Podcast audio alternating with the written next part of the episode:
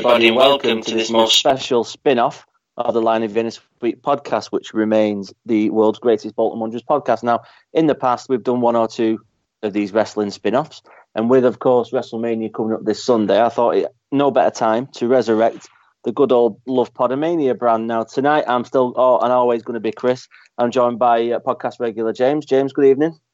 Evening, Chris. How are you, mate? I'm doing very, very well. Thank you very much. Very, very well indeed. Also joined by Stu Davis. Stu, how are you doing, mate? Nice to speak to you. Evening, Chris. I'm all right. Thank you, mate. You too? Good stuff. Yeah, no, it's it's nice to speak to you. For the listeners, Stu and I worked together for a good while.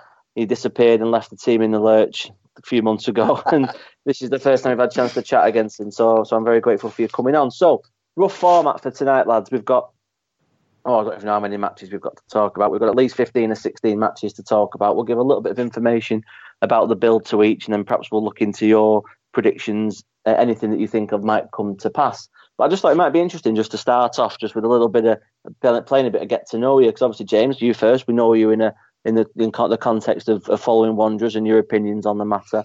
But in terms of wrestling, sports entertainment, call it what you will, maybe if you could just give us a, a minute or two on your favourite matches, your favourite wrestlers, any special memories you've got of the, of the business and of WrestleMania as well. Oof. Um, well, well, started. I probably I think I started watching wrestling around um, 2003 when I, when my mum finally got Sky for the house. So it on there, and I saw Brock Lesnar beating the crap out of Kurt Angle, and I thought, "Yep, yep, I'm into this." yeah. Um, and then I don't. I think I went off it for a bit around 2006, 2007, and then came back around. I think it was 2009. I want to say right around when ECW was dying again. Oh, okay. Yeah. Um, yeah. Uh, from that time onwards, I think I probably am one of my my favorite wrestlers. Um, it's really hard to choose one, so I'll just True. say my well, you, top. you choose as many as you like, mate. By all means. Yeah, yeah. I'll just probably choose my favourite three from around that time, which would probably be Punk, Cena, and Jericho. interesting, interesting. I, I, missed the Punk generation. I came back in just uh, about a month or so, month or so before Bryan won at Mania. So what coming up to coming up to five years, I guess it isn't. That was WrestleMania 30. Mm. Um, so I'll, I'll, I'll, give you my uh, my answers shortly. But Stu, same question to you. Any particular favourite matches? Any particular memories that stand out for you uh, in general? Biggest memory for me is the first match that really caught my attention was Cactus Jack versus Triple H at the Royal Rumble. Oh, excellent. 2000, I think. That was a phenomenal match. And I've loved Mick Foley since then, to be fair. I mean, he's a bit geriatric now, bless him. But yeah, he was always good for me. Like I, like I loved them faces of Foley. Thought they were brilliant. But I think, yeah, probably favorite Mania match is probably Undertaker versus Shawn Michaels. I'd say think, oh, that's my what, favourite as well. Phenomenal Fantastic. Match. Yeah, fantastic choice. I think it's uh, that's certainly one that definitely been in most people's top 10. I think for me, it's always going to be Austin. Um, I was watching it when I was sort of 16, 17 in the late, uh, sorry, about 14 or 15, 16 in the late late 90s. And so right around peak attitude era time. I fell out with it kind of 2001, 2002, then got back in, like I said, about five or so years ago.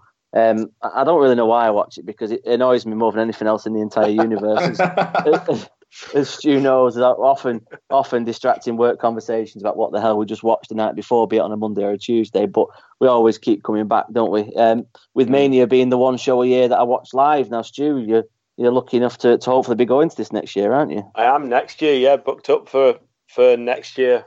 Um, everything except the Mania ticket at this point. So fantastic. Yeah, well, let's hope there's no four hour long Jinder match. There's no main event. That's what I'm counting on. It's the only reason I'm going. Don't hinder the Jinder. he would never exactly. dare hinder the Jinder. So, in, in general terms, it's it's going to be the WrestleMania 35, as we've said, held in uh, in the MetLife Stadium in New Jersey, a, a fantastic 82,000 seater arena. Um, we know so far we've got Alexa Bliss hosting the event. Do either of you have any particular thoughts on that? Do you think it's a shame she's not competing? Do you think there's maybe more to it as to why she can't compete? Uh, Stu, answer that one first, if you may. I think there's more to it, and I think we probably will see her compete. Rumor has it she was cleared quite a while ago um, for in-ring competition again, but they've held her out of the ring for some reason, and I think it could be a big return for her in, with a match, potentially just adding herself into it because she seems to have the power to make any match she wants at this point for this mania. So it wouldn't surprise me to see her in the ring. It's a curious one, James. Same same question to you, mate. Um, well, this is slightly a spoiler for when we talk about the matches, but I actually have her down to win the women's battle royal on the pre-show because that's pretty much exactly what you said. She has the power to make her make her own matches, and I just see her throwing herself in and uh, win, winning that battle royal trophy. Mm. Interesting, interesting. I think that that's that's certainly certainly possible. Uh, the women's battle royal, something I'm quite looking forward to because a lot it's been thrown together seemingly last minute. What with the developments with the women's title on SmackDown in particular. So who knows where that's going to go? Uh, the women's battle royale then. So it was the the fabulous Moolah battle royale, wasn't it? Obviously, we, don't, we, don't have that anymore. So the, the contestants as, as as stands at this minute in time being Asuka, Carmella, Dana Brooke, Lana, Liv Morgan, Mandy Rose, Mickie James, Naomi, Nikki Cross, Ruby Riott, Sarah Logan. Uh, Sonya Deville and Zelina Vega. Do either of you have any particular favourites going into that? Anyone that you think might win? Apart from Alexa Bliss. James, Asuka, Asuka's always a safe bet. Since yeah, got, especially since she got screwed out the championship about two weeks I, ago. I, I, completely agree. And a performance on SmackDown this week uh, only emphasises that likelihood. Stu, do you, do you agree? Disagree?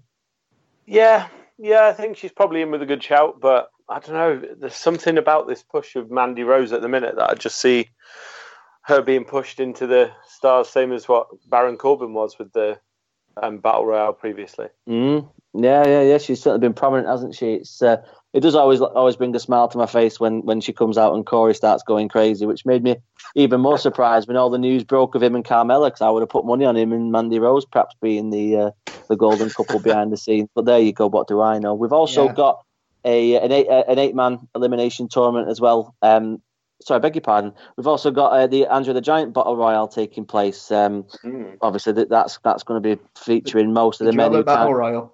yeah, who can't get on the who can't get on uh, on the main card. I mean, I, I don't suppose you can look any further than Braun, can you, for that one, lads? I mean, I don't want it to be Braun. It would be a very predictable. Like, and I kind of want to see him to give a push to someone who probably should have a match on the main card, like Andrade Almas or yeah. or or Mustafa Ali, something like that. well, let's go through the participants. We've got Ali, uh, Andrade, we've got Apollo, Bo Dallas, Bobby Roode, Strowman, Chad Gable, the two idiots from Saturday Night Live, Curtis Axel, EC3, Gran Metalik, Slater, Jeff Hardy, Jinder, Kalisto, God, this is going on, Karl Anderson, uh, Ascension Konnor, Lince Dorado, Gallows, Matt Hardy, we've got No Way Jose, Otis, Rhino, Shelton Benjamin, Titus O'Neil, Tucker, Tyler Breeze, Viktor from Ascension. So yeah, Jobber Jobber Battle Royal. No, not a patch on the old gimmick Battle Royals that they used to have.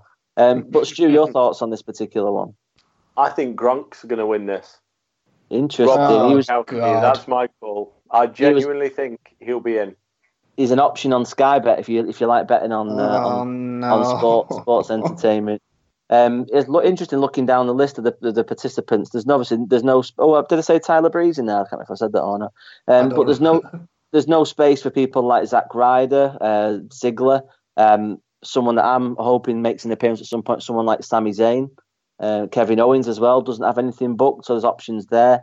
Uh, James, do you think that we might see any surprises in this one? I mean, obviously you've said already about the the winner maybe being a surprise, but what about any surprise participants maybe that we don't know about? Uh, I don't think. I think Sami Sami Zayn will be safe for the either the Raw or SmackDown after Mania. Personally, okay. Um, Kevin Kevin Owens would be nice to have in the match just to give him something to do. Please yeah. do not be Gronk. We have enough quote unquote celebrity participants as it is. Um, yeah, I think, well, to be clear, I did. Yeah, I definitely don't want him to win it, but like I've just got a funny feeling they're going to do something daft with him. It surprised me actually if um, Zack Ryder wasn't involved in some way, because mm. I mean he's hometown basically, isn't he? Yeah, I've heard rumours that they might actually have a, another match to the card where it's going to be them, him and Curt Hawkins versus the Revival. Interesting. Do you think this might be the stage for Hawkins to break his streak? Even if only for one night? Because, I mean, it was at WrestleMania uh, last year, was it, or the year before, where Ryder won the Intercontinental Champion and lost it straight away the next night? I think I was 32. Was it? Ah. Yeah. So, I mean, they, they've got form for it, so you just never know.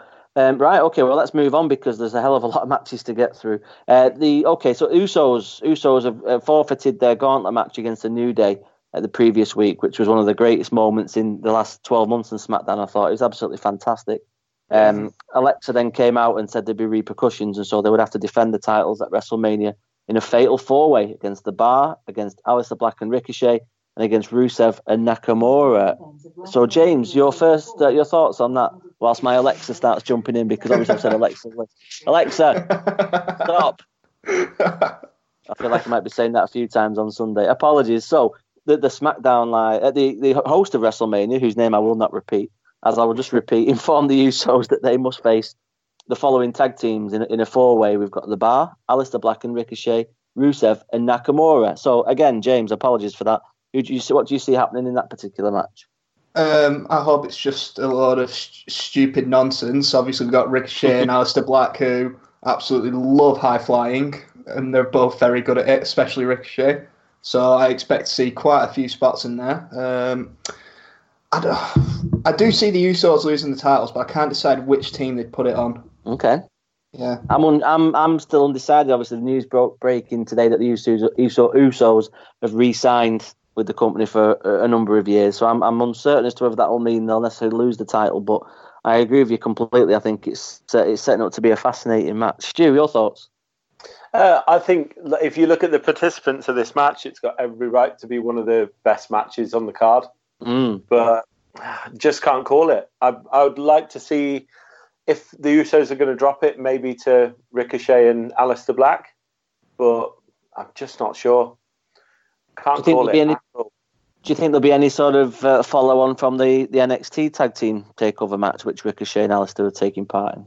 Tell a good story if they want it, wouldn't it? Mm, yeah, I just wonder because if they're going to start doing all these this sort of winds of change thing that's supposed to be blowing through post WrestleMania, whether there'll be as we've seen with the women's tag team championships, when they can tour between brands, whether they'd think about maybe doing something similar here. But I wonder whether that's maybe a step too far. I certainly don't see Rusev and Nakamura winning it. I think those two have, have, have not really got a great deal of anything behind them. And, and what a downfall, Stu, for Nakamura from the last 12 months as he went into the, the title Absolutely. match against Styles last year. Oh, it's it's an awful drop, isn't it? Such mm. a talented wrestler, but again, there's just too many the the card um, the cards on both brands are so stacked. It's just a how do you fit everyone else? Like Absolutely. everyone at this point, just Absolutely. Mad. It, it is crackers, and, and to say that at the moment we've got 15 matches confirmed with the potential, like you've said, that lads are ready for me at least one, maybe two more on top of that. Um, so to move on to the next one, one that I'm not overly familiar with. I don't really watch 205 live, but Buddy Murphy against Tony Nese. Do either of you have any particular opinions about that one? I know it came about again as a as a result of an elimination tournament with the winner facing Murphy, who is the champion at, at Mania, um, and a surprise a surprise contender. I, sh- I should think in Tony Nese. I can't really say that I watched 205 live either, but from what I've seen of Buddy Murphy on all the pre-show cruiserweight kickoff matches, he is phenomenal. Mm. I, I hope he holds on maybe there's a big underdog story with Tony Nese. Again, I don't know. I don't watch the show, so maybe the Murphy will drop the title to Nese now. But I would love Buddy Murphy to continue being champion. He is absolutely fantastic and has one of the best finishers currently in the company. Yeah, no, yeah, no, no arguments there from me, Stu. No, I totally agree, but I think he's going to drop the title. It just seems a bit. I'd be surprised if he didn't because Tony Nese is a local wrestler to New Jersey. Um, so it'll be a cheap pop to start the show off with, because mm. um, I think that one sneak it's sneaked onto the pre-show, hasn't it? Yeah, so and so a good one uh, for them to finish the pre-show with when it's starting to get a bit fuller. True, yeah, because the pre-show at this minute in time consists of the men's, the women's battle royal, and uh, as things stand, the the two, uh, the cha- sorry, the cruiserweight championship title match. So yeah, that certainly would be a, good way to get people G'd up, wouldn't it? Uh, again, or if there was to be an introduction of someone like a you know, a Ryder and a Hawkins victory against somebody. Who knows? Who knows? Um, okay, fair enough. I think I don't disagree with either of you there. Again, I don't really know enough about either of them to really have that much of a of a, an informed opinion. But on the night where they tend to close off a lot of storylines before starting fresh ones again the night after, then perhaps Mania is the spot where where Murphy can uh, can drop the title and perhaps move on to the full roster. Who knows? He's certainly must be on on the brink of being 205. Anyway, looking at the size of the guy, he's massive. okay. Put him in uh, comparison with Akira Tozawa, it's like night and day. yeah, it's, it's bizarre, isn't it? I mean, I was watching some old Raw uh, a couple of nights ago, and X Pac was on there. They were they were billing him as being two hundred and twenty two pounds. Like absolute bullshit, uh, bullshit on that one. speaking of speaking of midgets, uh, Finn Balor uh, is is coming up in his in his match against Bobby Lashley, the Almighty Bobby Lashley, uh, for the Intercontinental Championship. So the build up to this particular one was started at uh, well started proper to me at least at Elimination Chamber when uh, Balor defeated Lashley and Rush to win the title. Um, hot potato in the title backwards and forwards a little bit, obviously since then. And with Lio Rush obviously helping helping Lashley win the title back just a couple of weeks later. Um, Balor managed to beat them again. I think he beat them when your mate Jinder was on uh, with Lashley, mm. taking the place of Lio Rush. I'm curious about this particular one because I'm I really, really, and Stu knows this. I really dislike the demon character. I think it's it just looks stupid. I think on the on the on the small independent arena, for example, I've seen him do it at Preston, Preston City Wrestling and PCW. It's great in a tiny little nightclub. I wonder how effective it will be in a big old stadium uh, stadium context. And I'm also a bit bothered about how the fact that he, will bring it out when he's facing Bobby Lashley, but he won't bring it out when he's facing Brock Lesnar, as he did a few weeks ago. It all seems a bit bizarre. But James, your thoughts on the, on the Finn Balor Bobby Lashley match? Right, before I continue, uh, is the stadium an, an open roof stadium or? Yeah, I think so. Yeah. Oh God, I'm really worried need... that his entrance is going to be dampened then, because it really benefits when it's when it's incredibly darkened. Yeah, Ugh. I wonder. I wonder whether the time of the time of day will obviously play a part because that's not really an entrance, much like Undertaker, who maybe we'll come and talk about later. Yeah, yeah, yeah him, would, him or Bray Wyatt's entrance. yeah, wouldn't wouldn't work in daylight, would it? No, but but anyway, to the match itself. Um, well, he's playing the demon, so he's going to win. They want to keep that mystique for yeah. Bal- for Balor's demon character, and yeah. Bobby Lashley is literally just a guy who slaps his ass. what, what, what, do you think? What do you think it could mean for for Balor going forward? I mean, do you see anybody in particular in his future? Do you think that uh, even someone like Ambrose? I know there's obviously talk about him leaving, which I, I, still I'm not entirely certain. I believe, but who who would you like to see Balor go up against next? Given the uh, given the fact that, that Lashley has got a certain look and a certain charm, but not really much more beyond that. See, I don't know because um, because they always do the the draft two weeks after Mania, so they could mm. literally bring in anyone to to replace him. Uh, uh, they'll probably try and continue the Lashley feud for one more for one more pay per view, but other than that, I really couldn't begin to tell you. No, fair enough. Stu, same question to you then. Uh, how do you see this match going, and, and what do you think it might mean for for Balor going forward? There's no way on earth that Balor will lose this match and mm. it's the demon character as well. It's it's definitely not. He's not going to drop this one. Um, I think going forward, yeah, call ups might be a good way to go. If he brought back um, some sort of uh, open challenge for that in, intercontinental mm. title, some of the matches he could have would be brilliant with the likes of maybe Pete Dunne or some others that they might end up calling up by like next couple yeah. of weeks. I would have thought. Dream, someone like that. Perhaps I, I yes. wondered whether I wondered whether that that in that would lead to to something an opportunity for Sami Zayn or Kevin Owens perhaps to to, to go up against Balor. It's still a prestigious title, and they're they're sort of upper level performers who haven't really got a great deal going on at the minute. Mm. That's a good shout with Sami Zayn. mm. We'll see. We'll see. So, right, let's let's crack on. We're doing well here. So, women's tag team championships. Then, um, obviously, at the Elimination Chamber, they were crowned the first ever women's tag team champions. So-called Boss and Hug Connection, or shit and shitter. One of the worst ways in yeah. wrestling.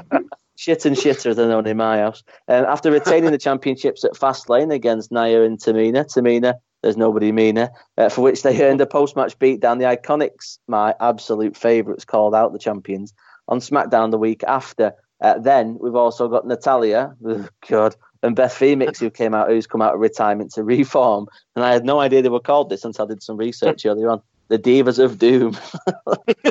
Jesus oh God, we're Christ. bringing back the Divas. The Divas of Doom. Well, the next night on SmackDown, my boys, the Iconics, defeated the Boss and Hug Connection, obviously in a non-title match, um, and then they got defensive. Our friends Sasha and Bayley, and they decided to uh, to put their title line against anybody, and so naturally that means it's got to be everybody, not just anybody, because again, there's goddamn too many tag teams going round. So we've got Boss and Hug Connection scheduled to defend against Nia and Tamina, the Divas of Doom, and the Iconics in a fatal four way tag team match for the women's title. James, your thoughts on this build, any of the participants, and where you think it's going to go? Um, I don't know where it's going to go, but if the Iconics don't win, I will be incredibly mad because they're other than Bayley and possibly Bayley and Sasha, they're really the only actual team in that match. Beth Phoenix is going to be there for a night. Natalya's a charisma vacuum, and Nia Jax is literally been forced to have Tamina just to give her a place on the card. I'm just thoroughly enjoying Tamina at the moment. That when when Nia was running the ropes and Tamina got in the way a couple of weeks ago was one of the funniest things I've ever seen in my entire life. I, you no, held you held on with all her might to not fall off the side yeah, of the ring there. Uh, yeah, that. But the funniest thing I ever saw, I don't know if you boys saw Elimination Chamber, but when Nia Jax crashed through that pod, she was literally nowhere near Bayley when she absolutely ran through it oh, it is. It is. I, I, do love a. I do love a bit of botchamania from time to time, and, and I'm afraid she. The, it's going to be one I think where you should be certainly following it closely. I completely agree with you. I would 100% have the Iconics come out of this. Stu, have you got any particular uh, thoughts on the same topic? Agree.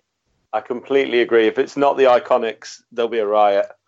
It's just they're the only logical choice in this match. I think Bayley and Sasha have just been lifeless with those titles. They've got to give them to a heel um, a heel pairing, and the Iconics would be the perfect one. For God's sake, not Nia and Tamina. Um, oh God, yeah, I just can't even bear that thought. You see, I know exactly where you're both coming from, and what you're both saying makes perfect sense. But may I just remind you, this is WWE we're talking about. So I would not be surprised in the slightest to see Nia and Tamina walking out of that stadium with that with the belts. I think the seed it would generate, the, the the heat it would generate, Christ, I, I, think that's it's far too enticing for someone like Vince who, who likes to do things that obviously, as we know, he likes to do things that people wouldn't predict, that would he would never think in a million years that he would do. Would not surprise me one little bit if those uh, those two came out of there with those belts. I, I mean, I don't mind. I mean, I don't mind Nia myself, but Tamina, she, apparently she hasn't won a single championship in her entire like nine years span in the company, and I want it to remain that way. She's one of the most boring charisma vacuum wrestlers I've ever seen in my entire life. She's completely so is. bad. She completely is. Someone that's identifiably, and we say this about Natalya a lot as well, only there because of a, heritage and, and, a name and, and, and what that brings. Um, I can forgive really, Natalya because at least she's actually good in the ring, but Tamina, no. no, complete personality vacuum. Onto onto someone completely different, someone who I think has got personality by the bucket load. We'll talk about Joe and Rey Mysterio um, in the United States title. I think Joe is one of the most underrated ones on there, which may sound a bit daft because obviously he's a champion. He's going to be in a prominent match, but I think Joe Joe should be top level. I know we've, we've seen him against Brock not a million years ago, um, and I'd love to see him back up at that level again. Um, so the build up on this particular one, obviously, it, this is all dependent on Rey uh, managing to get over this injury that he unfortunately suffered mm. um, in the hands of our friend Baron Corbin. So, do you think this could throw up an option for someone like Cena, Stu, perhaps to come in and take Rey's place? Should that uh, injury prove insurmountable? I think it. I'd be surprised if it wasn't Cena that took over. If that mm. does come, like, does appear to be as bad as it is, but um, yeah, I just think from the start he's really the option I wanted for Joe because it's been that sort of build with Joe where he's been saying he's definitely not a Cena guy and all of this, and he's been very clear in like sort of going that path. So I was a bit surprised when it was even Mysterio that was put up against him. So yeah, I think yeah. it's probably a good excuse for maybe a kayfabe injury and just get Cena into this card somehow. James, your thoughts? Um, I'm I'm kind of down the same road to be honest, especially because um, the, Cena and Joe actually from what I've heard, have quite a lot of history with each other, at least from way back in the day. Mm-hmm. So, so you've got a so you've got a ready-made story there, as well as to fulfil a dream match on the card. Yeah, yeah. But so when they went with Mysterio, I was very shocked. Um, but, whew, but as long as Samoa Joe still is champion by the end of it, I will be happy because he's one of the best assets that they have in that company right now. Agreed, and he's absolutely sensational on the microphone as well, which I think is another another thing. I think he suffers a little bit for his look. Obviously, it's not what you might expect traditionally, but you know, for someone at his age to come in out of nowhere and make a success of it as he has, I think is absolutely sensational. Seen him a couple of times as well, up up in the, up close in the flesh at Preston, and the guy's a brilliant brilliant performer. I, highly recommend if you ever get a chance to see him work. Uh, that. So I think we all agree, do we, that uh, whatever happens, do we think do we think Joe will retain? So even if he does get someone like Cena, do you think that the title will change hands? Uh, Stu, first one for you. That I'm not sure actually. I could see him dropping it and being pushed towards the world title. Right. I think he's, he's got that sort of X factor at the minute that the most of most of both Raw and SmackDown is missing. He's just he seems to bring something out in the crowd reaction wise that a lot of people seem to be just falling flat on at the minute, and they could really yeah. sort of level on him. I think that's perfectly true. I think the work he did with Styles, especially the promo work and the, the, the sort of the videos, the vignettes that they would they would produce and put out as well, was something completely different to what they've done for quite a long time. It was quite old school, I thought, in a lot in a lot of ways, and so I'd, I'd like to see him push towards that title picture. I, I certainly think he deserves it, but uh, but we'll we'll wait to see whether that uh, that comes to pass or not. Okie dokie. Uh, right, moving forward, uh, Stu, you'll like this one. Roman Reigns. Right, Roman Reigns faces Drew McIntyre. James, just to fill you in, and obviously listeners to fill you in also. A long running joke at work has been Stu's absolute adoration for the ground that beautiful Roman Roman walks on. He'll never he'll never hear a word against his mate. It, it's it, it got to the point now where I think Stu knows that we take the piss, so he plays it up a little bit. Well, we'll see. We'll see if he starts crying at any point during this one. So it could happen as we know, in October, Reigns came and, and, spoke to the world about his battle with his continued battle with leukemia, which obviously he overcame, which is fantastic. Um, and they re- reunited with the Shield, obviously in the light of Ambrose leaving and Rollins moving on to bigger things uh, to defeat Corbin, Lashley, and McIntyre. Um, Raw Roman then came back the next night, didn't he, on Raw, and, and was scheduled to face Corbin, but McIntyre attacked him, and then McIntyre went on to attack uh, Ambrose as well, following which led to a challenge at WrestleMania. Um, McIntyre, I think, is an absolutely sensational performer. I think he's absolute top level as well. Um, and I think this is probably a good test for him to see if he can compete with somebody that, although out of the ring for a long time, is, is still one of the top guys without without question. Um, they went to another to a bit of a, an extent where McIntyre obviously brought up Reigns' illness and he brought up his family as well, which provoked Roman into accepting the challenge. Um, after which, we've not seen anything really in a two-way physicality. We've mainly seen McIntyre beating down on Roman. Um, James, come to you first on that particular one. Uh, your thoughts on the build-up? Do you think that they went too far discussing the leukemia? Do you think that they maybe didn't go far enough? Do you think that this is going to end up end up in a Roman win? Do you think it's going to be a McIntyre win? I'm interested to know what you think. Well, re- well, regarding the build-up, I'm I was absolutely fine with all of it. Um, it was what it's one of those things. I don't. Roman's been very open about his leukemia. So, and I think he's in a position in the company where if he didn't want it bringing up, he would have he would have told the company, no, I'm not okay with this, I'm not comfortable with this, and mm. they could change it from there on. So, no, I have no issues with that. Uh, regarding the match itself, I do see a Roman win because they'll want to, um, you know, you know, bring him back, make him come back strong, big ovation from the babyface after overcoming illness and all that sort of stuff for his big singles return. But in my in my own fantasy world, I really, really want Drew to win just so he can challenge um, the, for the Universal Championship and use that wave of momentum yep. they've been building at, from this build up and with that win. Because Drew needs the win way more than Roman does. I completely agree, um, and I, I, also too would like uh, like to see McIntyre win. I think Roman can definitely take it. I don't think it would harm him whatsoever, and I think a win for McIntyre would, would give him a great boost. Stu, your thoughts?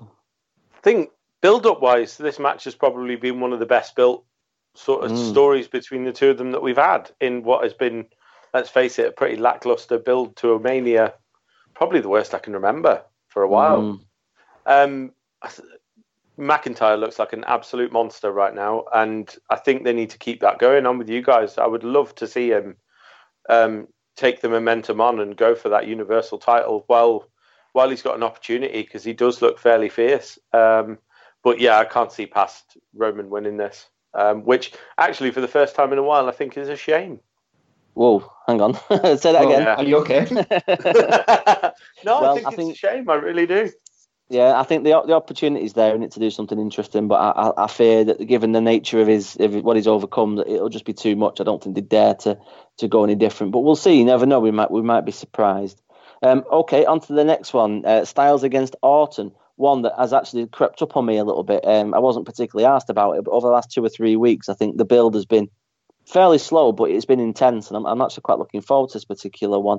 Uh, this began with uh, interruptions and backstage segments on SmackDown, where they both reside at Elimination Chamber. Um, Orton eliminated Styles as well in the title match, and Styles then returned at Fastlane to uh, to take out Orton, who just attacked Elias. Um, obviously, we know then that they've started to have these little backwards and forwards where they start crossing the line with kayfabe and, and shoot interviews.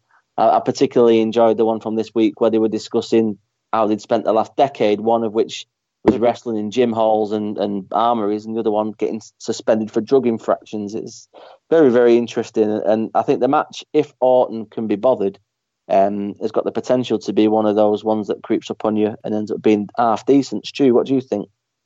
I completely agree. Um, Orton on his day could give anyone a decent match. My mm. concern is that that there's such a vast difference between Orton on his day and Orton on an average day. And it's just laziness, pure laziness, because he's got the potential to be one of the best we've ever seen. Mm. But just he doesn't seem to sort of be that bothered as long as he's picking up a paycheck. Doesn't seem to be that asked. So if he turns yeah. up, it's going to be amazing. It really will. And that, um, yeah, this week's SmackDown, that segment between the two of them on the Kevin Owens show was brilliant. Um, I think they missed an opportunity with that actually to get Kevin Owens involved in this match. All right. And I saw when he jumped out of that ring, when the um, confrontation was really getting heated, it just felt unnatural. It's for him especially, like with the personality he's got, he could have inserted himself in that, like yeah. really quite easily. And to see it him walk away just felt it just felt a bit damp for me. It doesn't sing to fight Owens fight, does it? Particularly if he's walking away when it gets a bit tasty. So, who do you think is going to win this one? Because I can't call it at all. AJ, more than okay. likely AJ. Um, What's your reasoning for that? I just can't see a, a heel sort of Randy winning really, and the um, recent tour that I went to for um, WWE, the reaction that AJ gets when he comes out is unbelievable um, within that stadium, like with if they want to keep a good momentum going, why not give him the win and like get people extra excited? Why not? Indeed, do you think that the future for for Styles is still on SmackDown, or do you think he might switch, freshen it up I a bit? he'll be one of them switching. I really mm. do. I think he'll be on the red brand come, um, well, the the brand switch definitely. Uh, okay, James, same same questions to you, mate. Where do you think this one's going to go? What do you think about the build and uh, and your thoughts maybe on potential brand switches for one or either of the performers. If you asked me about the build about three weeks ago, I would have told you.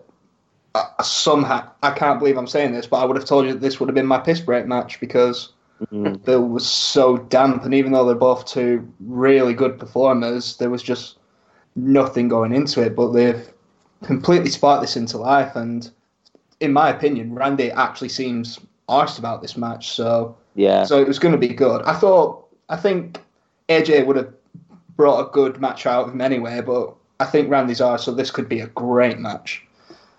Um, I'm, I'm, very hopeful. I'm certainly very hopeful. Yeah. I think something yeah. might be said, James, on this one about Orton thinking that he's actually, you know, taking up a challenge that's worthy of him. I think the last one I remember him feeling like that was when he faced Seth, the year that Seth won and cashed in at the end when they had that fantastic match early on in the card in the bright daylight. Oh yeah, absolutely. Um, there's going to be one. I think there's going to be another big Randy Orton WrestleMania RKO spot for him to win. I don't think AJ is going to win this one. Okay, interesting, mm-hmm. interesting. Okay, I think that yeah, I think, but I see where you're both coming from. I think I, I really couldn't separate the two. Another one where I'm, I'm I don't really think I can separate the two is is the Shane and Miz. Obviously, they had their tag team uh, champion, championship run. Uh, they lost at Elimination Chamber and then failed to regain them at Fastlane. Um, Miz obviously has been the face in the partnership at that time. I, I despise face Miz. Um, Shane then went out and took out Mr. Miz, the old man with the weird haircut, and then Shane turned super heel all of a sudden. Now he, he has his own, seemingly his own personal announcer, Alberto Del Rio style, and Miz is now having to face Shane at WrestleMania in a in a match where he feels like he's going to try and defend his own father's honor. No doubt Vince will somehow be either cited or be involved in some way. But Falls Count Anywhere match at WrestleMania, I don't think we've had one of them before, Stu, have we? Mm, not that, I, can think of. No. Uh, I can't think of any.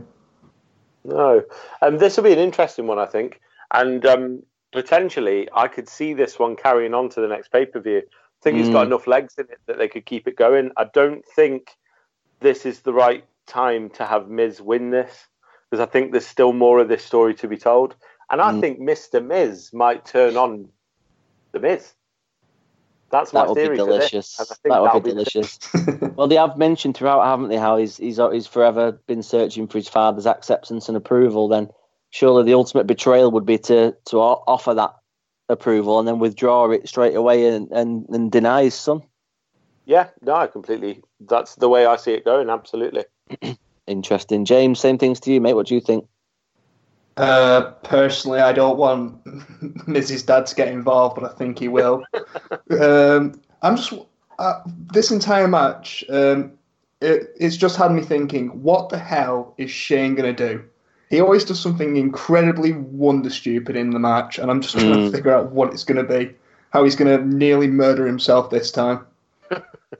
Well, I just like doing a bit of a drinking game where you sort of have a bit of a sweepstake as to work out how long it'll be before Shane looks like he's regretting all his choices in life. It's generally about two or two or three minutes in when his when his face turns that fantastic red colour and he appears to be. He sweats like a he sweats like a waterfall. He certainly does. He, he gives Brock Lesnar a run for his money in the sweaty in the sweaty escapades.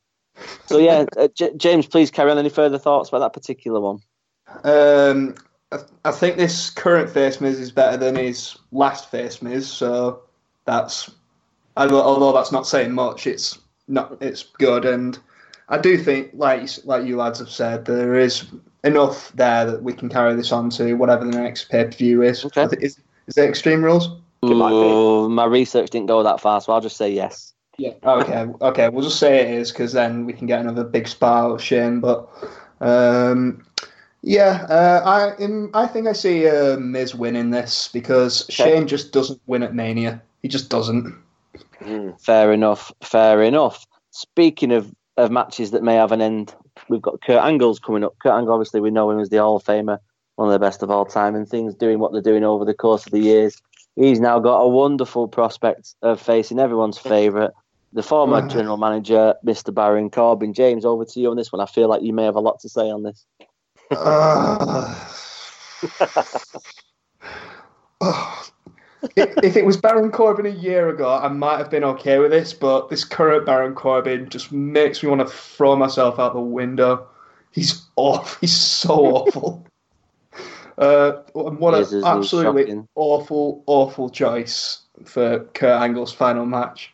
I'm still, I still got my fingers crossed um, that if if Cena's not going to be involved in the US title match, that he runs out, beats the crap out of Baron Corbin, and then it's Cena versus Angle for his farewell match. Because that would be way better. But if it is Corbin versus Angle, it's my piss break match. As much as it's as sad as it is for Angle's farewell match, but Kurt's not nearly as smooth or as good in the ring as he used to be, and Baron Corbin at best is average in the ring. So Yeah. Yeah. It's bizarre, isn't it? It seems to be the match that nobody wants, which leads me to automatically think that it's a match where something something curious is going to happen. Um, Mm. Obviously, we, we've talked about Cena already. We've we've talked about a couple of things. We haven't talked about Undertaker yet. Um, there's, there's the prospect of him showing up, which is always rumored. Which I wonder whether maybe I the case or not. I, I don't either. think. No, I don't think that would work in the case of Angle. That maybe we'll, we'll talk about someone else in a minute where that might come in. But for me, I think this this would be a perfect opportunity to have a face v face finale for Kurt. A John Cena match. It doesn't have to be anything major. We've seen in the last few weeks, even on Kurt's farewell tour, he can't even complete the farewell matches. There's always been something funny going on, some sort of interference in order to not have him have to go through any kind of physical movement just because he's so bad. Stu, where do you see this one going, mate? Um, probably see this through the back of my eyelids, if I'm honest. That he was so underwhelming when they announced Baron Corbin for this match that I genuinely, Mm. I've, I, I can't see anything but Kurt Angle winning, but I, I'm not interested in the slightest in this one, which No. is a shame because Baron Corbin's finishers are probably the best that there is right now. Just when James said that, him. yeah, when James said that earlier on, I was gonna just gonna counter with the fact that I think Baron Corbin's finishes are the best. I think they, Yeah. they look the best. They, they it's look the the only most thing he has effective going as for him well. at the moment. It really, it, it really is. Uh, sorry, It Stu, carry on, mate. Carry on. Oh, it's it's just um, yeah. I think they missed a trick. Everyone was sort of clawing for that um Cena match for Angle because it tie up the story really nicely. Yeah. Um, and like you say, it's probably going to be the match that's going to end up with something happening in it because the reaction from so overwhelmingly terrible for this that they've got to pull something out of the bag. Surely it can't just be a simple rest hold match Yep. for these two. Yeah, something interesting has to happen. I'm, I'm worried they're just going to give Corbin the straight clean win just to give him any more momentum. yeah, because they like the, they like the legends to go out on big, you know, big matches, putting over the younger guys or just another guy that they consider big in the company. And uh, I'm- and I'm really worried that they're just going to give a straight clean win to Baron Corbin. This will be a short match regardless because Kurt just cannot go anymore. But I don't know. I, I, for some reason, I don't see shenanigans happening in this match.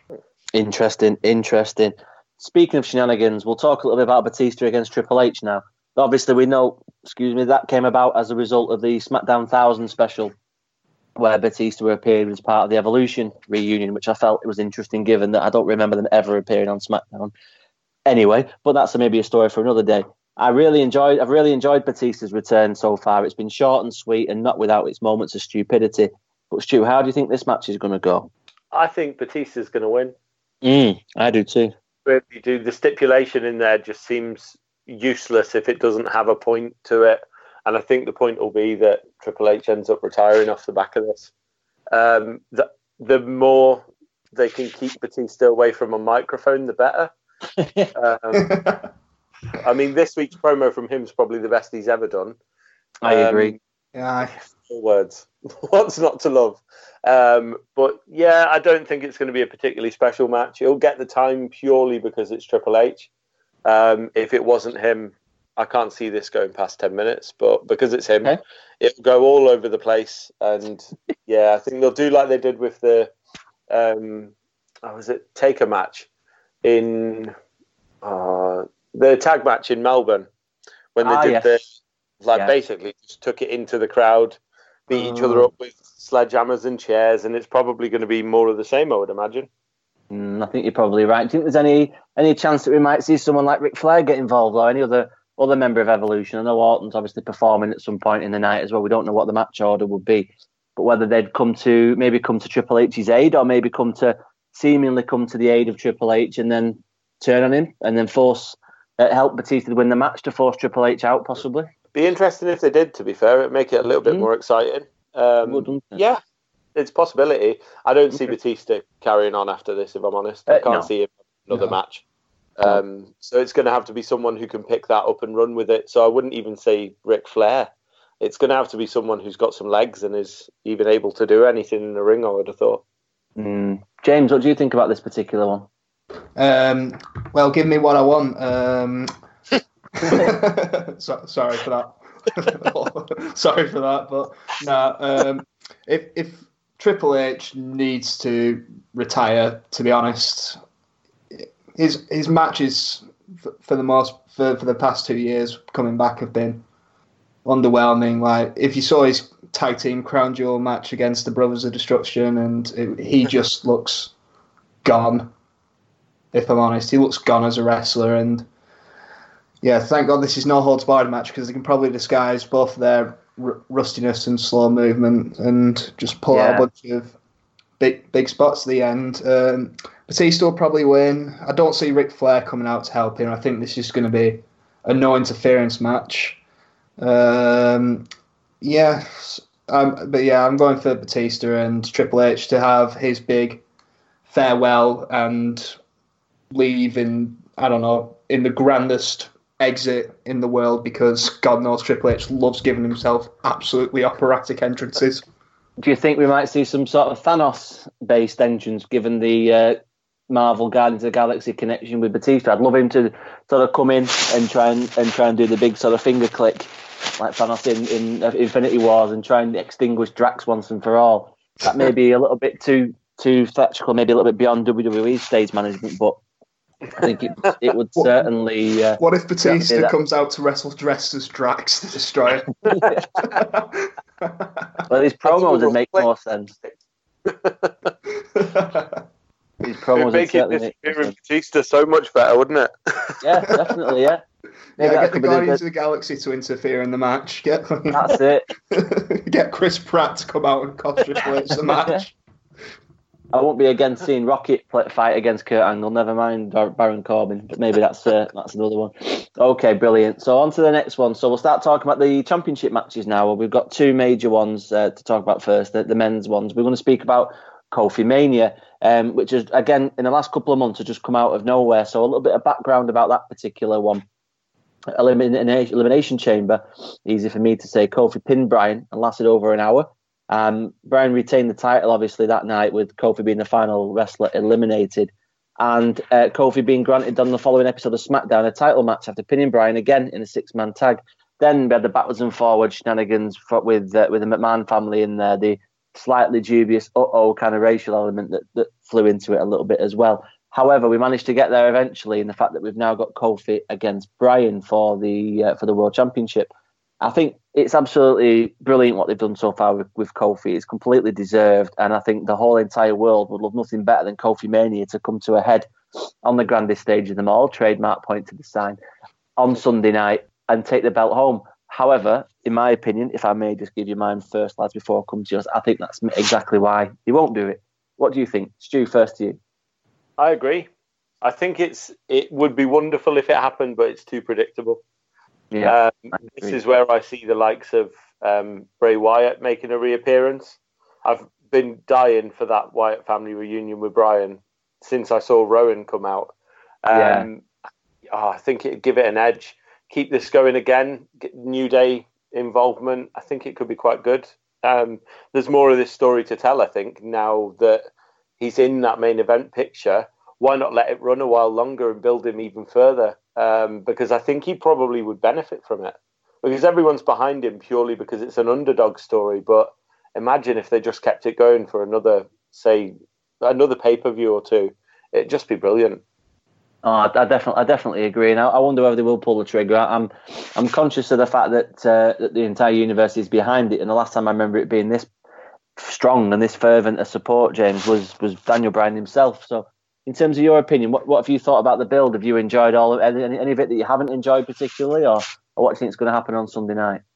Uh, if I had to nitpick, I think they abused the gauntlet matches a bit. Mm. Uh, but other than that, I think this build, is, in my opinion, has probably been the the best one going into Mania. It's like you say, it yeah. went completely out of nowhere. Uh, they didn't have to give in the first gauntlet match. They did not have to give Kofi such a strong run, but the fact they did just reminded the entire WWE universe that oh my god, this guy is actually in- incredibly good at what he does, and he can get over. And they've been riding that wave of momentum. And I'm gonna have to disagree with you guys. I think they actually will pull the trigger because because of the massive coverage, the whole. I think it's the NAACP people. They've been covering how good it's been for Kofi for for black people in the company, etc., etc. And no, I I think they will actually pull pull the trigger on Kofi Mania and oh, and then then you can ha- carry. Then you can probably bring Daniel Bryan can probably bring Luke Harper in the picture to try and counteract the New yeah. Day, etc., or Bray Wyatt or whoever to keep the feud going from there. But I especially think that they're going to pull it off because the last time that they had a white champion versus um, black cha- black challenger storyline was Triple H versus Booker T, and mm. they balls that up the first time by not awarding the Booker win that night. So maybe this could be some sort of chance to rectify any mistake if anybody yeah, chooses to the, bring that up. And the yeah. deeply racist, deeply racist behaviour of Triple H as well, which is always forgotten about going over through history with the the talk about people, Booker T, people like you with your nappy hair and your fancy dancing coming into my world. Yeah, the whole people like you aren't meant to be champion line. That's and... right.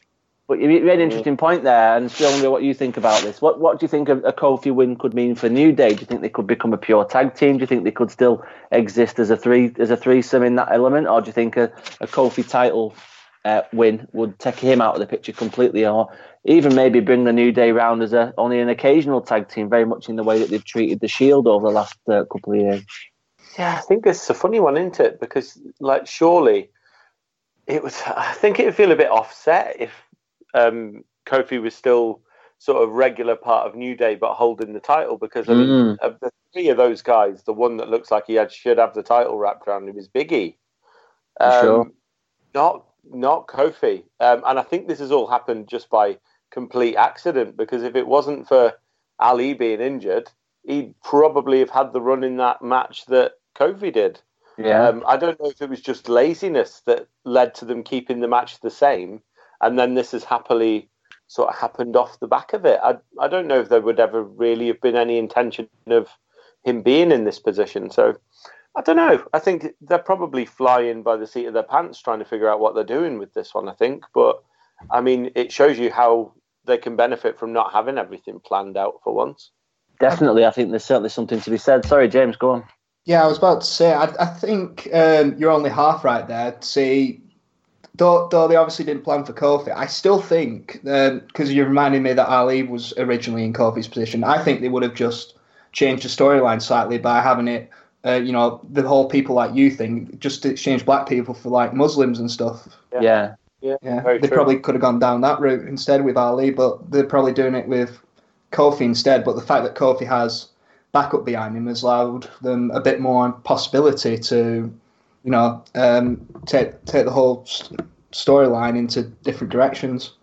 What yeah. did you think, James, this week, based up, based on a conversation I had in, in work today with another mate, was about when Kofi was delivering his promo this week on Bryan, very serious, very heartfelt, and then you've got Big Ian Woods pole dancing in the background, basically against the ring post. Do you think it it needed that element of seriousness the way it's been going on? Do, do you still think that uh, Kofi can have that element of being daft at the same time as being a serious champion if it came to it?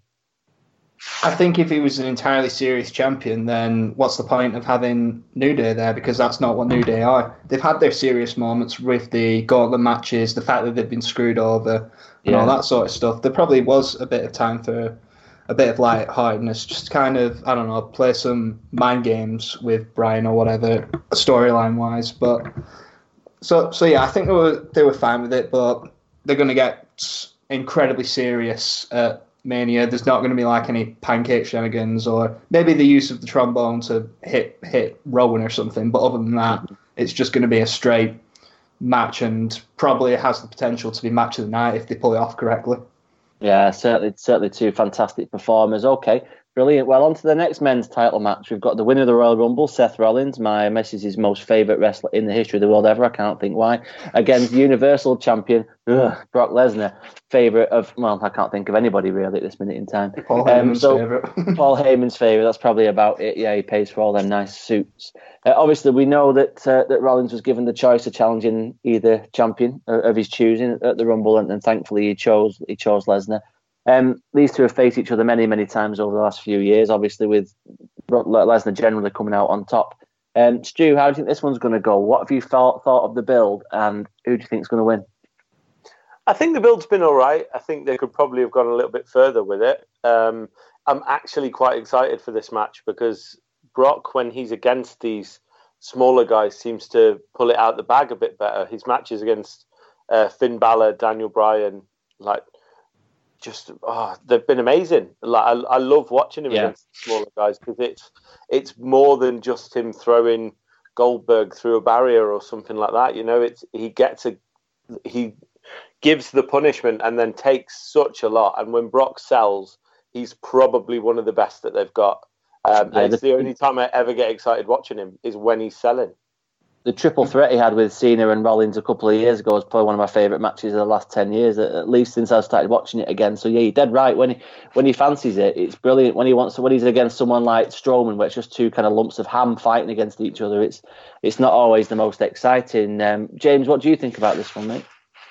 Um, I completely agree. I think this build has been hindered by the fact that Brock Lesnar has, I think, has only appeared on one, maybe two Raws since mm. Seth Rollins has, since Seth Rollins won the Royal Rumble.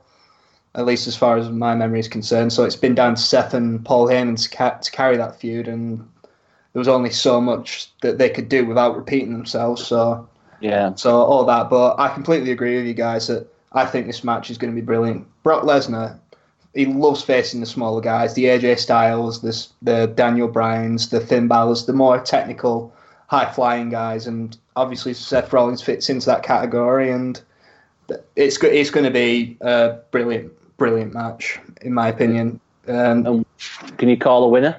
I think they, I think they're going to give it Seth so they can put Brock on SmackDown in the draft. Interesting, interesting. I did have a vision of Roman Reigns coming out and helping Rollins win, maybe with Ambrose as well as a kind of last act of that partnership. But uh, maybe I'm right, maybe I'm wrong. Stu, uh, did we discuss your thoughts on the winner? I mean, I, I wonder whether you're going to go for Rollins or for Lesnar. I think it's it's time for it to be someone else, isn't it? I'm ready for Rollins to have that title. I don't think he'll hold it very long. Um, I think the mission will be to strike while the iron's hot with Reigns, while he's got that sort of baby face Mm, um, reaction, and maybe put the title on him while while they can, um, which is a shame because I think Rollins has week in week out been carrying like the WWE for a fair bit. Yeah, I think I think it will be. I'll be surprised if Brock doesn't drop it. I could see him running off to UFC again pretty soon. Um, yeah, time for a change. Definitely time for a change. I, I fully agree. I think again, this is one we always said previously where, excuse me, that they might do things that we all find surprising. I think this is one where I think the, the ending is pretty much nailed on to be a Rollins win, and I don't really mind how that comes about. Okay, brilliant. So we'll move on to the women's title match in just a minute or two. But before we get to that, I just wanted to talk to you both about Elias. Obviously, it's his uh, record-breaking performance that uh, that he's promised us. I think he's going to be completely free of interruption with nothing interesting happening whatsoever. James, do you think I'm right? I completely agree. Completely agree. Absolutely nothing interesting is going to happen. He's definitely not going to come out during the when the Hall of Famers come out to present themselves, and Honky Tonk Man is definitely not going to bash Elias over the head with a guitar. That's one hundred percent not happening. Do you think, Stu, there's any chance we might hear a kind of like bong halfway through Elias's performance, the kind of ultimate interruption? uh, it it would make a good exclamation point, wouldn't it? He's been bigging up these interruptions, and yeah, he wouldn't get a better one, really, would he? Um, yeah, I mean, ultimately, he's going to get interrupted, isn't he? It's it's going to happen. Um, it's just who's going to interrupt him. Cena fought him last year, so it's not going to be him. It's yeah, realistically, if the Undertaker's making an appearance, it's the Tombstone Elias, and that whole process of him just getting to the ring, tombstoning him, and leave will take probably 15 minutes. So that's a good way to finish the card out. Well, maybe James is right in the fact if Elias interrupts the Hall of Fame segment, they could have Elias basically standing at the top of the entrance ramp and save Undertaker three hours walking down the uh, down the aisle at an Yeah. absolute sna- snail's pace. So maybe that's a good idea. Help him, or, or put some sort of transport on for him, like a wheelchair, or that Stephanie McMahon's motorbike from last year, perhaps. Yeah, so you could start it like that with Elias having his promo saying like, "Hey, now you know, now you know what it's like to have the people you like be interrupted, interrupting the Hall of Famers. I don't know, beating the crap out of them co- for heel heat, and then bong right before his performance." I think that's something we, we could book this shit, no problem at all. Well, onto, some, onto, onto something that's completely uh, become the main event, and, and rightly so, in my opinion, is the women's uh, the women's tag team. Uh, sorry, the women's title match. I beg your pardon. Not I'm not any surprised title. you're saying tag team, considering there's two on the line. That's right. Yeah, we've got all the titles on the line here, haven't we? We've got a, an incredible, incredibly complicated build. I tried to kind of summarize it when I was doing a bit of research earlier on tonight, and I couldn't, to be honest, because it's just it's all over the place, and, and that's not a, not a bad thing, not necessarily a criticism. Um, but we've got a, a triple threat match where Ronda faces Charlotte, faces Becky. James, perhaps you could explain to us the mess of the rules and regulations around this match. What with the titles that are and aren't on the line? Well, um, well, well. Thankfully, the rules for the actual match are are fairly straightforward. The it's a winner take all. So basically, they're gonna unify the belts for some reason. Probably to have one of the singles women's title on one brand, and then maybe the tag teams on the other, just so they can separate the women a bit easier. But that's just my own personal thing. But yeah, you're right. You're right in regards to the build up to this match being bloody complicated because it's basically been going since um, Survivor Series and when Becky got taken out by Nia in, in a match against Ronda. That's right. That's right. It's been it's been a long build, hasn't it? I mean, I particularly enjoyed the daftness of the uh, the the police segment this week. I thought uh, someone put a meme on when it was a co- it was slightly sped up the action and it was accompanied to the sound of the Benny Hill music, and it's absolutely brilliant. So if you haven't checked that out, then I highly recommend it. Oh, But send me the link. I've not seen that. I shall. I shall. So, who's your favourite going into this one? Is there anyone that you particularly enjoy watching work? Anyone that you don't enjoy? Anyone that you think doesn't deserve to be there out of the three? I could have done without maybe Charlotte being there, but she has been quite good in this feud, admittedly. But I would have preferred it just to be a, a Becky Ronda match. But mm-hmm. but it is it is what it is, and uh, I I'm really really worried that they're going to give Charlotte a title. Hmm. But she's the only one that can work out the three. I'm I'm not a fan of, yeah. of Becky's in ring stuff particularly, and I think Ronda's Ronda. You know, she's got a, a moments, but she's certainly not a strong enough performer. And I don't think her and Becky, when put together, are, are strong enough as a pair to carry a, a main event at WrestleMania match. Yeah, so I don't I don't think I Ronda's think Charlotte, I think Charlotte needs to be there. Do you think this will this will this will sort of preclude Ronda taking a bit of time off, uh, James, or anything like that, or do you think she'll yeah, yeah maybe switch, switch maybe switch brands and uh, and come back fighting fighting another day?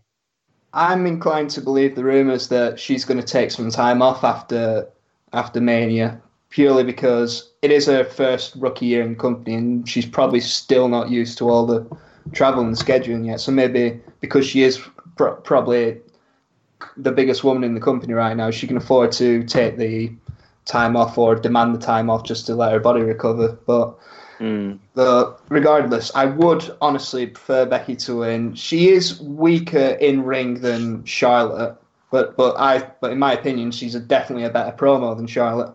Mm, for yeah. sure. So and usually it can be usually it's more promos that carry a feud than in ring work nowadays. Unfortunately, for Not better or for worse.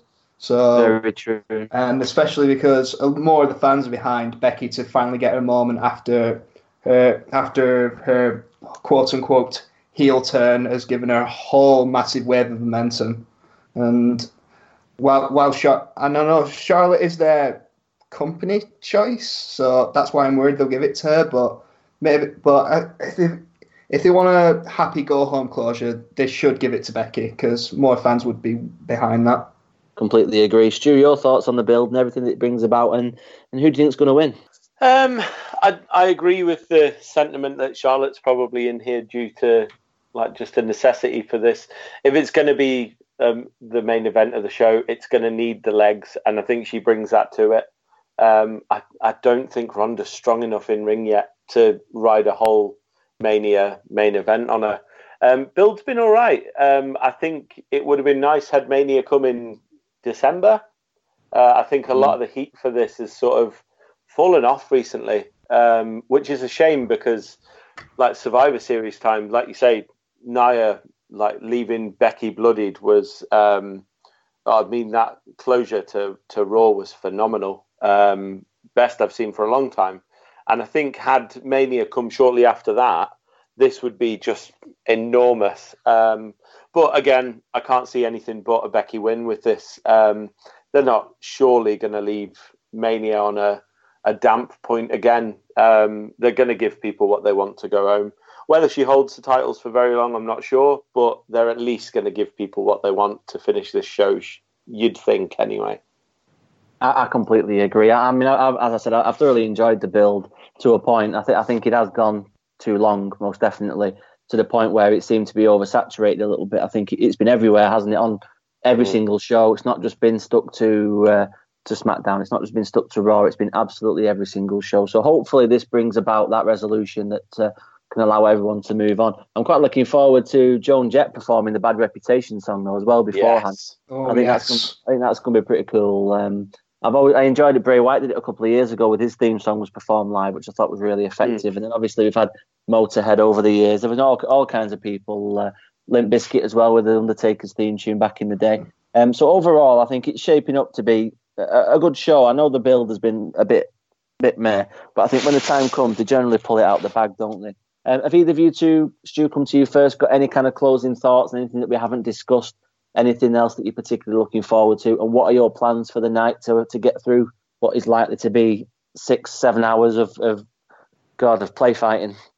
Uh, it's it's probably going to be about ten liters of Red Bull to get me through this one because it's going to be a long old slog. Um, but yeah, I think at the minute we're looking at seven and a half hours for this, and Jeez. I can't remember the last Mania that actually finished on time. So I fully expect to be sat at ten o'clock on Monday morning still watching this.